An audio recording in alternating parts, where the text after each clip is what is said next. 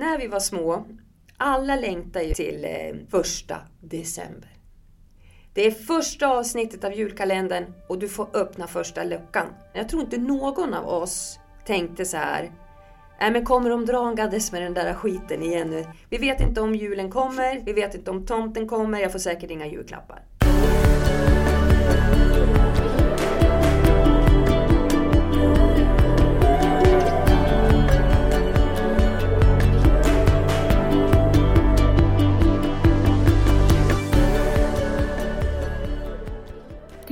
Tänk om det är så att längtan är viktigare än målet.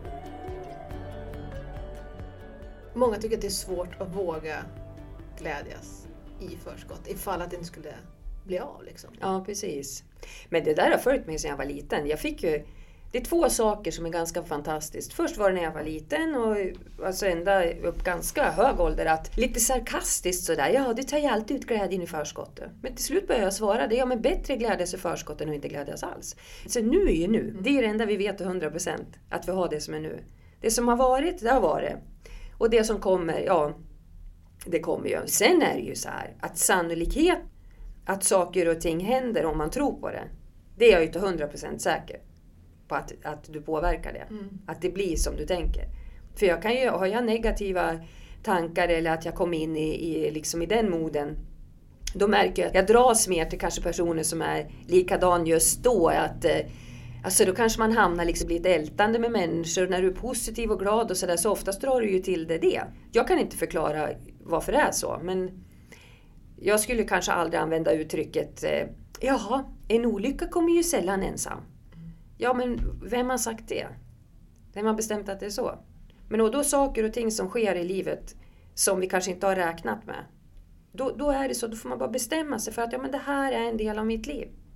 Det har format mig. Ja, jag kanske hade velat vara utan det, men jag kan inte göra något åt det. Mm. Så det försöker jag att tänka med just där. Och vi har alla rätt till sorg i livet. Det blir kanske inte som vi har tänkt oss och sådär. Men skillnaden på att, då kan jag tänka så ja men det var ju tråkigt eller... Men då tänker jag så här, då får man omfamna sig i det.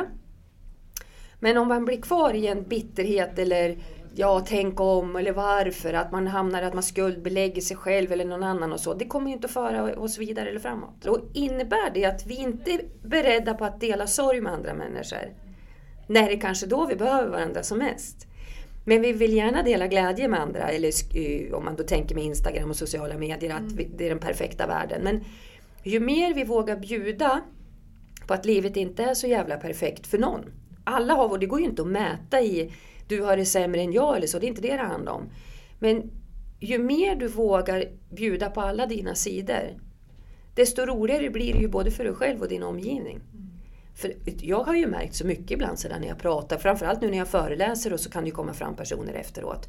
Och jag kände igen mig i det där, tack jag har inte vågat prata om det, eller jag lovar att jag ska bli en sån som vågar ta ut glädjen i förskott. Att eh, hela människan på något sätt så tänker jag att om man har kontakt med alla de här känslorna och vem man egentligen är. Va? Så att det blir ju lättare att förhålla sig till olika grejer. Att eh, ja, men Du blir kanske riktigt glad. Du blir riktigt jävla ledsen eller vad det är. Men allt det här är ju ett hopkok sen som är den du är. Så jag brukar säga så här också. Det här att vart du än går så tar du ju med dig dig själv naturligtvis. Så ju bättre du känner dig själv desto lättare är det att vara sig själv i olika sammanhang. Och när man fattar den grejen är det jädrigt bra. För att det är ju så det är. Du kan ju inte göra mer än att ta med dig själv. Men, men varför tror du att det är så lätt att... Alltså det är på något vis oftast lättare att ta ut att något dåligt ska hända än något roligt.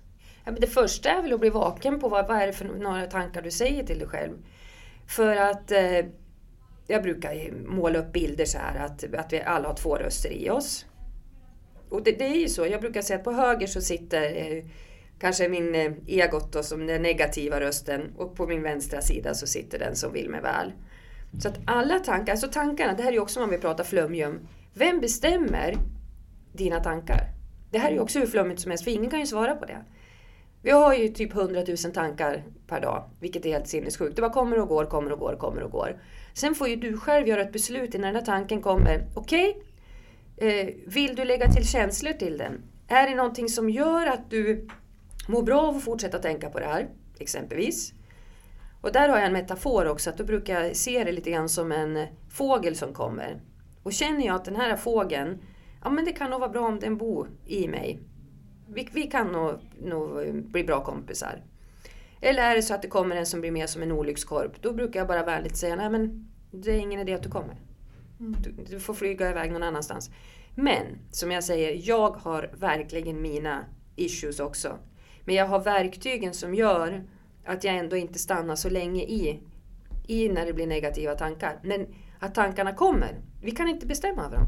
Så att eh, det är att, eh, att börja med att bli vaken, ha koll på tankarna när de kommer. Sen vad du plockar på för känslor på dem. Men vad jag menar egentligen med det här, att försöka att vara medveten i sin vardag, våga drömma, våga längta och, och istället för att tänka en rädsla för att det inte blir som du har tänkt och så vidare. Utan på något sätt så du för, sätter ju dig själv i en, en, en situation alltså med känslor och så som du trivs i att vara i. Jag tänker sådana här basala saker, att jag tror få människor mår dåligt av att sitta vid en eh, brasa. Få människor som mår dåligt över att känna att det är varmt ute och att eh, du hör eh, löven från träden lite grann sådär när det blåser. Och en katt kanske kommer och du klappar den om du inte är allergisk. Men alltså just de här basala enkla grejerna som, som gör att du får ett, ett inre välbefinnande. Du kanske inte ens behöver göra resan. Men jag tror också för det med målet, när man säger ordet mål, det blir väldigt jobbigt för många människor. Så jag brukar eh, tänka till, eh, eller tänka ordet kanske förändring eller förväntan eller längtan. Alltså att det kan ju vara så att för, för som du säger att ja, man säger, målet är att jag ska vara i Thailand 17 december, nu hittar jag bara på. Men längtan är det för att du vet att du ska åka dit. Men då kanske du inte använder ordet målet. Men indirekt så är det ju det för att du längtar ju efter det och vet att du har ett slutmål där. Och du menar att ändra ordet mål till eh, förväntan eller längtan eller någonting kan ändra känslan för det? För att just ja. mål kan vara lite för mycket prestations laddat. Ja, för det kan, målet är. Ja. Alltså det kan vara jättejobbigt för vissa. Men ja. om du hittar ett ord som du går igång på, som ger dig härliga känslor, energi och så vidare. Va? Mm. Att, eh, att hitta det ordet som gör att det här driver mig framåt. Eller, jag menar, det finns det är inget fel med att man jobbar måndag till torsdag och kanske längtar till fredag för man tycker det är så jävla mysigt. Ja, men då är det också en målsättning. Jag går till jobbet varje dag men jag tycker det är extra mysigt när jag går hem på fredagen. Mm. Så att det är exakt som du säger att skulle man börja skriva ner så är det sjukt många mål som man når varje dag utan mm. att tänka på det. Du kliver upp, du klär på det, du går och borstar tänderna. Så du gör ju massa saker varje dag. Så även om du gör det per automatik så är det ju du som tar beslutet att göra det.